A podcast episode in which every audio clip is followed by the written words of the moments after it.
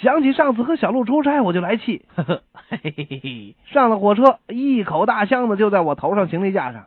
过了会儿，来了个乘务员，乘务员就对老陆说了：“啊，这口箱子不能当做手提行李随身携带，必须托运。”我坚决不肯呐。经过一番争吵之后，我依旧态度坚决。查票员来了，吵来吵去也没有个结果。火车到了某车站，他们叫来了警察。警察吼道：“你必须立即把箱子拿去托运！”啊，不，为什么不？因为这箱子不是我的，警察等人全傻了眼，问老陆：“这这个呃不是你的，是谁的？是我朋友录波的，就是这一位。”这下可炸了锅了，警察、乘务员、查票员一起对鲁波喊道：“你你你你你你，为为为为为为为什么不托运这个箱子啊？那那你们谁也没问过我呀！”